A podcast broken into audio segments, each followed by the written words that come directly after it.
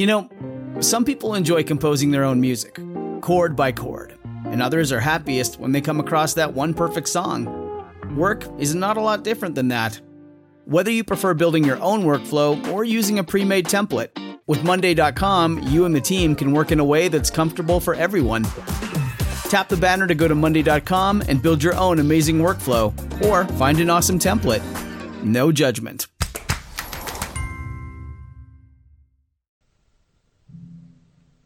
Welcome to Human Circus.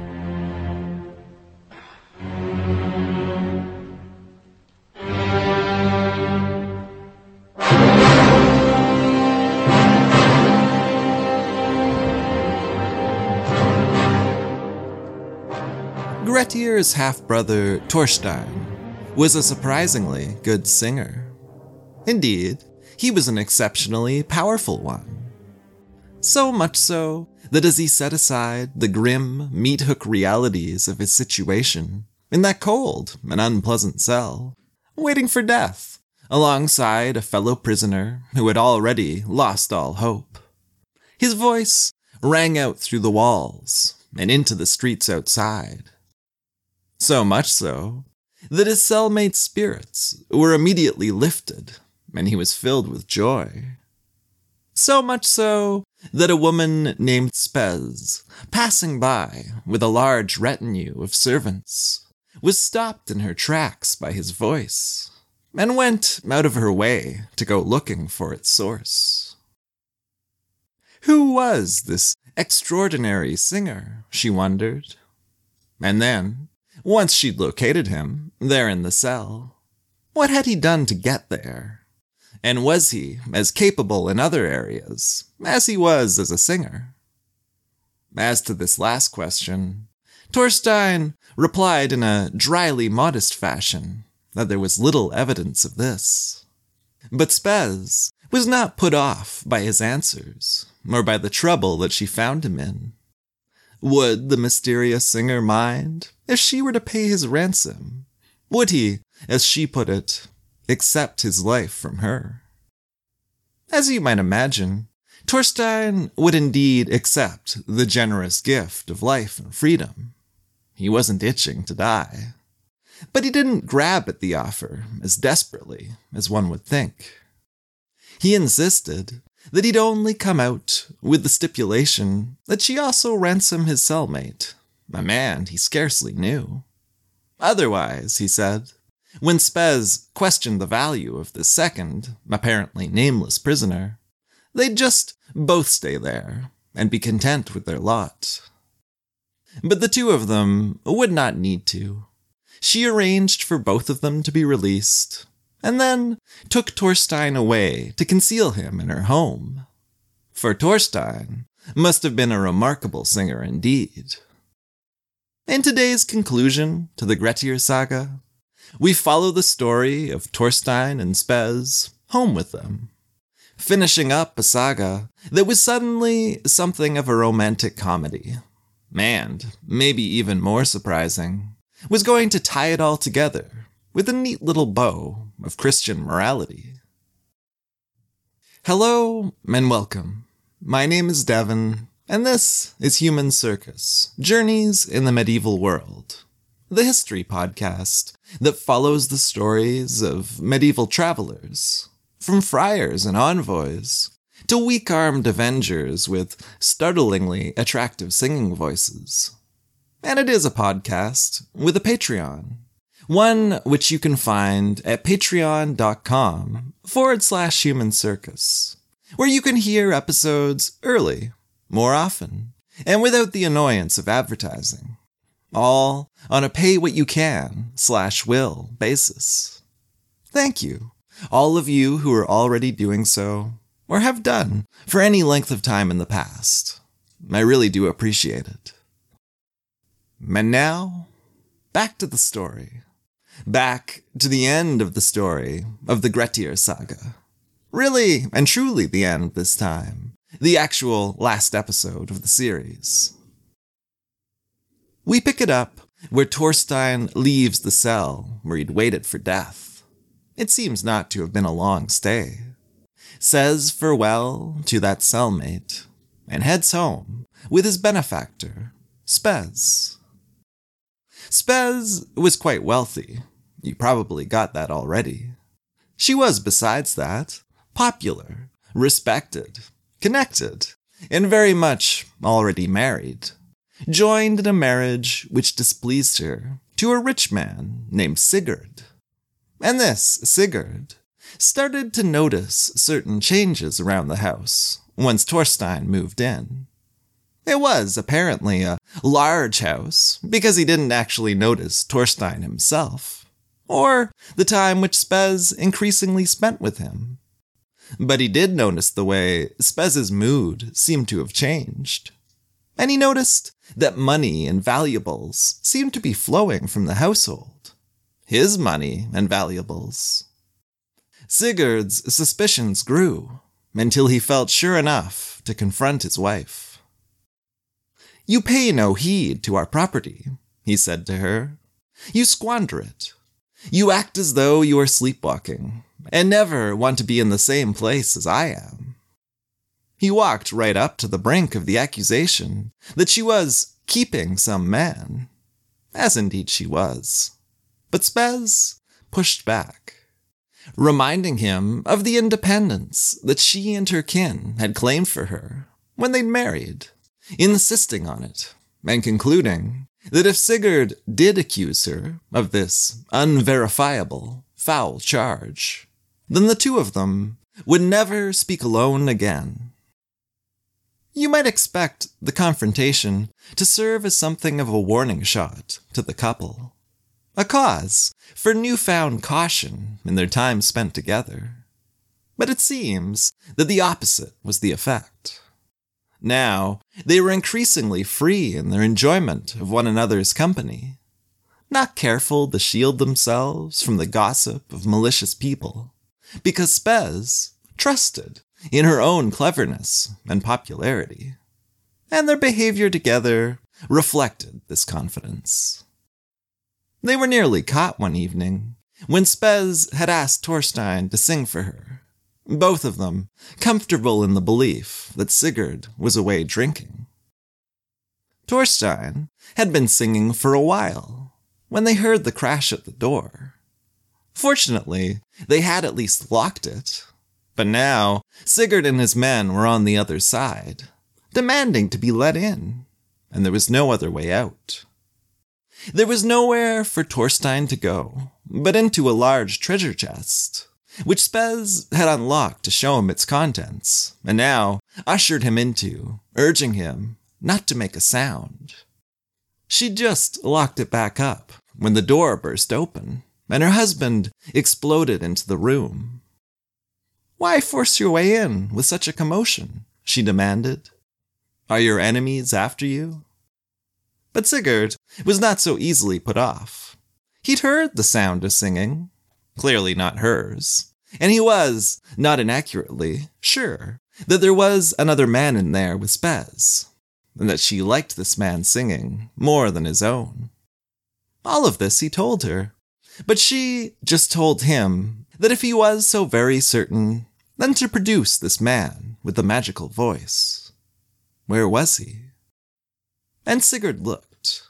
There were no other exits, and he and his men searched, and they searched with steadily decreasing confidence, never bothering with that treasure chest, until Spes finally spoke again. Well, she said, why haven't you taken him? Since you are so sure of yourself. Sigurd was actually still sure of himself, but as he turned to his men for support, they seemed much less so, especially in the face of Spes's anger. They started to speak in wishy washy mutterings of how one often hears things that are not really there. Finally, Sigurd gave up and left, but he hadn't given up on the idea that Spes had a secret lover. It was now very much that kind of story, and it wouldn't be long before they were nearly caught again. This time, they were in the room where the household clothes and fabrics were kept, and Spes had some of them out to show Torstein. When again, there was a noise at the door. And again, Sigurd and his men began to break it down. This time, Spes hastily concealed Torstein under a pile of fabric and was leaning casually, ever so casually against it, when Sigurd made it through the door and demanded to know if she still denied his accusations. There are now people here, he said, who saw you both. But Spes remained calm. Go ahead and look, she shrugged. Search the whole room if it pleases you. Only leave me in peace, neither touching nor pushing me in any way. And of course, they found no one. She asked him if he would now retract his slanderous accusation, but he would not. After that, the couple was a little more careful. Torstein mostly stayed away with the Varangians, taking counsel from one of them in particular, a future king of Norway named Harald Sigurdsson, who the saga credits for how events were going to play out. He mostly stayed away until it was known that the husband would be away on some business. Now he and Spes spent their time mostly in a part of the house that protruded over the sea and featured a hidden trap door known only to them. Now, when Sigurd caught them, because he had not really gone anywhere, he quietly brought his ever present men around to the room's window and had them peek in, one after another, to confirm what he saw. Now they all agreed that Spes was indeed within the room with another man. Now, he thought, hurrying over to the door, there was no way the secret lovers could get away with it. Not this time. But when they burst into the room, Torstein had already disappeared through that trap door and into the water below, and Spes had already sealed it up behind him. As much as Sigurd and his men knew for certain that a man had been there, and as much as they searched, they found no one but Spes herself, putting on a great show of nonchalance about it all. It is just as in the old saying, she said, referencing an old saying with which I am unfamiliar. By the third time, everything is clear. And so it is with you, Sigurd. You have now disturbed me three times, but are you now more knowledgeable than you were at the start? This time, I am not alone in making the claim, he retorted and I will not in any way allow this dishonor to go unpaid. You will have to prove your innocence. As far as I am concerned, she replied, you propose exactly what I would have myself offered. But meanwhile, she concluded, you might consider the consequences. It was agreed that they would go to the bishop to finally settle the dispute the public nature of Sigurd's claims, demanding no less. And Sigurd went away satisfied that he did at last have justice. Spes stayed there by the water until evening, when she could see from the flame of Torstein's signal fire that he had swum to safety. Arrangements with the bishop were soon made. Sigurd's charge, that she had been giving away his treasure to another man was voiced, and a day set when Spes would answer to it. Not so much with evidence, as we might conceive it, as with the swearing of oaths. When that day came, she proceeded to the church in the company of kinsmen and of friends, of whom she had many and they were well on their way when a curious scene unfolded. The road ahead was flooded by stagnant water, and Spes was hesitating at the edge when one of the beggars who gathered there stepped forward and offered to carry her. He was tall and thin, very weak looking, and she declared her doubt that he could manage the task, threatening him with flogging if he could not. Be that as it may, he said, it would be proof of your humility. And onto his back she climbed. The crossing was an incredibly dramatic display. The poor man swaying unsteadily beneath her weight, and actually supporting himself with crutches as he stumbled slowly forward. At times, it seemed he would not make it at all. And then, when he had gathered his strength and just about reached the other side, he fell forward. With one last heave, he managed to place Spes onto dry earth. But his hand also grabbed out to catch his balance, touching her knee and sliding across her thigh. She reacted in disgust and anger, heartily cursing this stranger, until the people around her pleaded on his behalf, and she at last shook the gold coins from her purse, saying, This is for you, old man. It is proper that you not be denied full payment, after my treating you so harshly. We now part with your receiving a return for your labor. Spes and her party continued to the church without further incident. Only two who had been there knew the significance of what had happened. At the church, a large crowd had assembled to see her face Sigurd's accusation and to hear his charges of infidelity and of giving his gold to some other man. To those charges, she said this I give no credence to your accusation. But what is the name of the man that you claim to have seen with me in the house? I declare myself above reproach. I am prepared to swear an oath that I have given gold to no man, nor has any man touched my body in a defiling manner, except for my husband and that foul tramp who put his dirty hand on my thigh while carrying me over the ditch today. And on this statement, that she'd shared neither gold nor inappropriate contact with any man but her husband and that old man at the ditch. She swore her oath. There was general agreement that it had been well spoken, more than satisfactory, and the witnesses of the incident with the quote, foul tramp, said it had indeed gone exactly as she'd said. Next, her kin added their voices to hers, railing against what was, if not a true accusation, then certainly a slanderous insult that could not be allowed to go unanswered. Spes must be compensated, they argued, and with their support, she pushed for and received a divorce, along with the bulk of the couple's property. The unfortunate Sigurd was left with very little, and was forced to leave the city. It would, eventually, be talked of that there had been something just a little rehearsed in Spes's oath, and it would come out that, of course, that foul tramp had been Torstein himself. For on that fact, Spes's ability to be truthful in her vow had hinged. Some thought that Harold, that future king had devised the whole scheme to rid them of Spes's husband. But by then, it was much too late for Sigurd.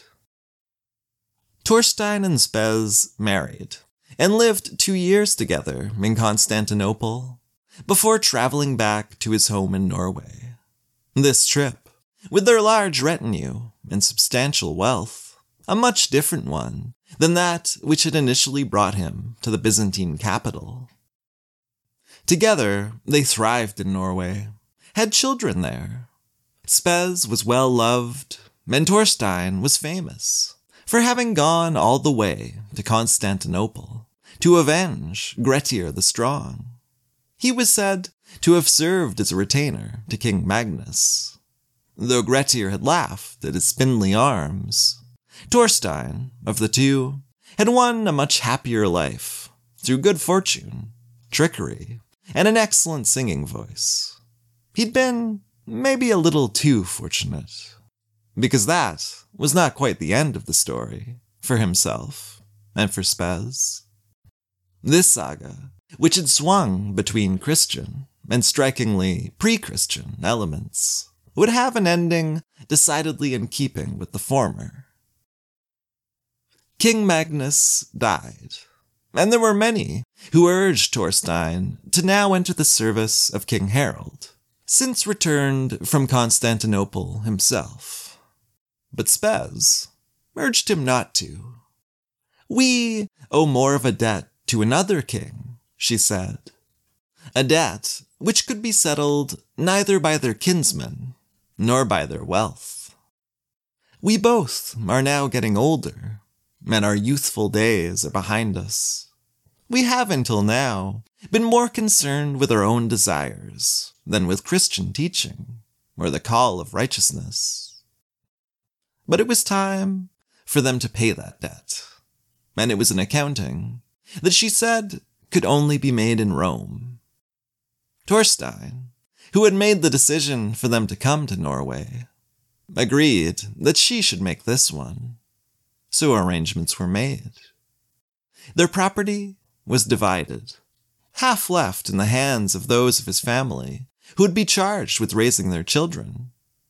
Some donated, some taken with them. They invited all their relations, and each gave parting speeches. Look after everything that I leave behind, as though I shall not return to Norway, said Torstein. Soon after, they departed for Rome. That journey is not covered in the saga, but their time there is, their confessions, their absolution, for it was looked well upon that they had sought it out of their own volition, and their decision after, when they had been urged to live pure lives from then on. At Spes's direction, they arranged for two stone huts to be built. Then, quote, At the conclusion of this work, when the time was suitable, and all matters attended to, they ended their worldly life together. They did so of their own accord, that they might instead enjoy eternal life together in the next world. Each then entered a stone cell, and there they lived for as long a time as God chose, and so ended their lives. Many say, read the saga, that Torstein and his wife Spes were among the luckiest people, considering their troubles. There is no account that any of their children, or any of their descendants, have ever come to Iceland. So concludes the saga of Grettir the Strong, which tells us, with its last words, that Grettir was judged by Sturla the lawman to be incomparable with other Icelandic outlaws, for he was the cleverest, the strongest, and, unique among all others, had been avenged in far off Constantinople. A kind of exotic cherry placed atop the whole thing, which is sort of like this Torstein conclusion itself. It seems a bit stapled on, doesn't it? A little bit like a later addition to the story, which indeed it is thought to be.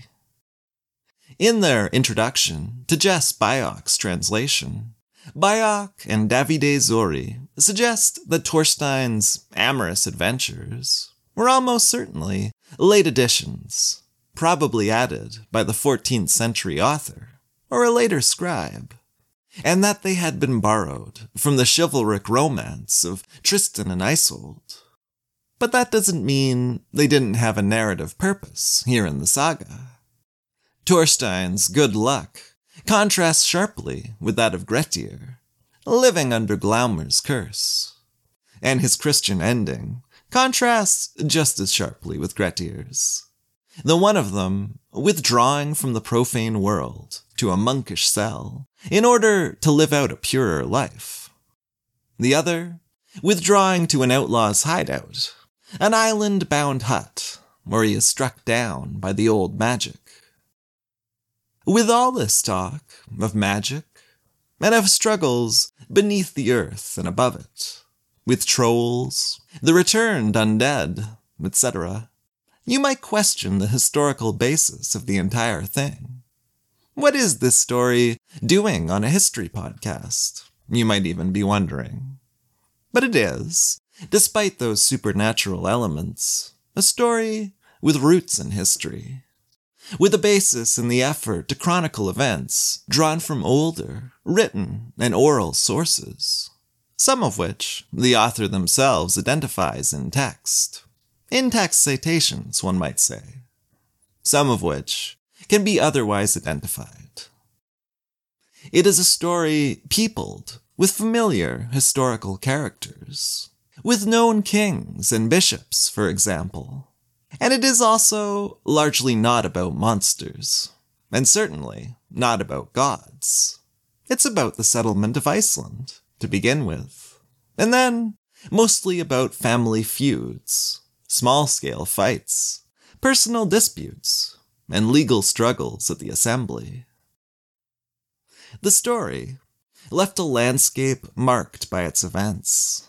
In its many Grettir's lifts, which we heard of in the series, a Grettir's hut, where his head had been stored, a Grettir's mound, where that head was buried, and so on.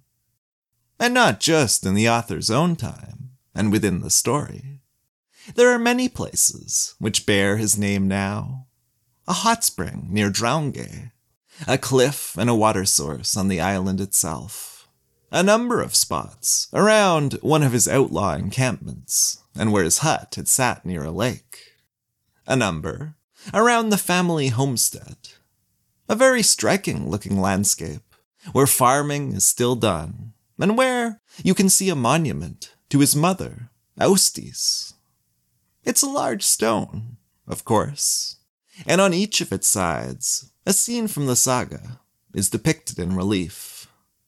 Grettir's head being placed before her, he and Ilya parting from her company, the spearing of her other son in the doorway of their home, the gifting of the sword from her to Grettir before he first left as an outlaw, still in his teens.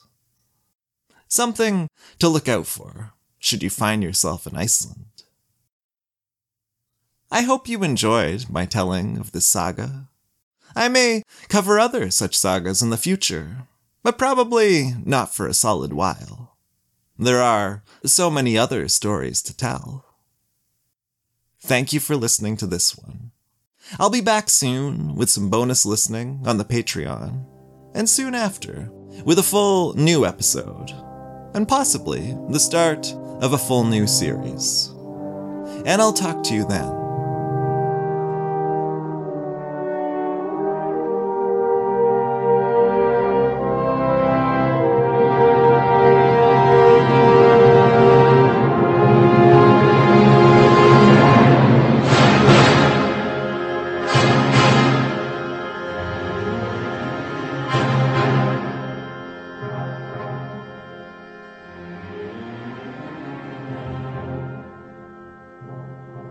Human Circus will return.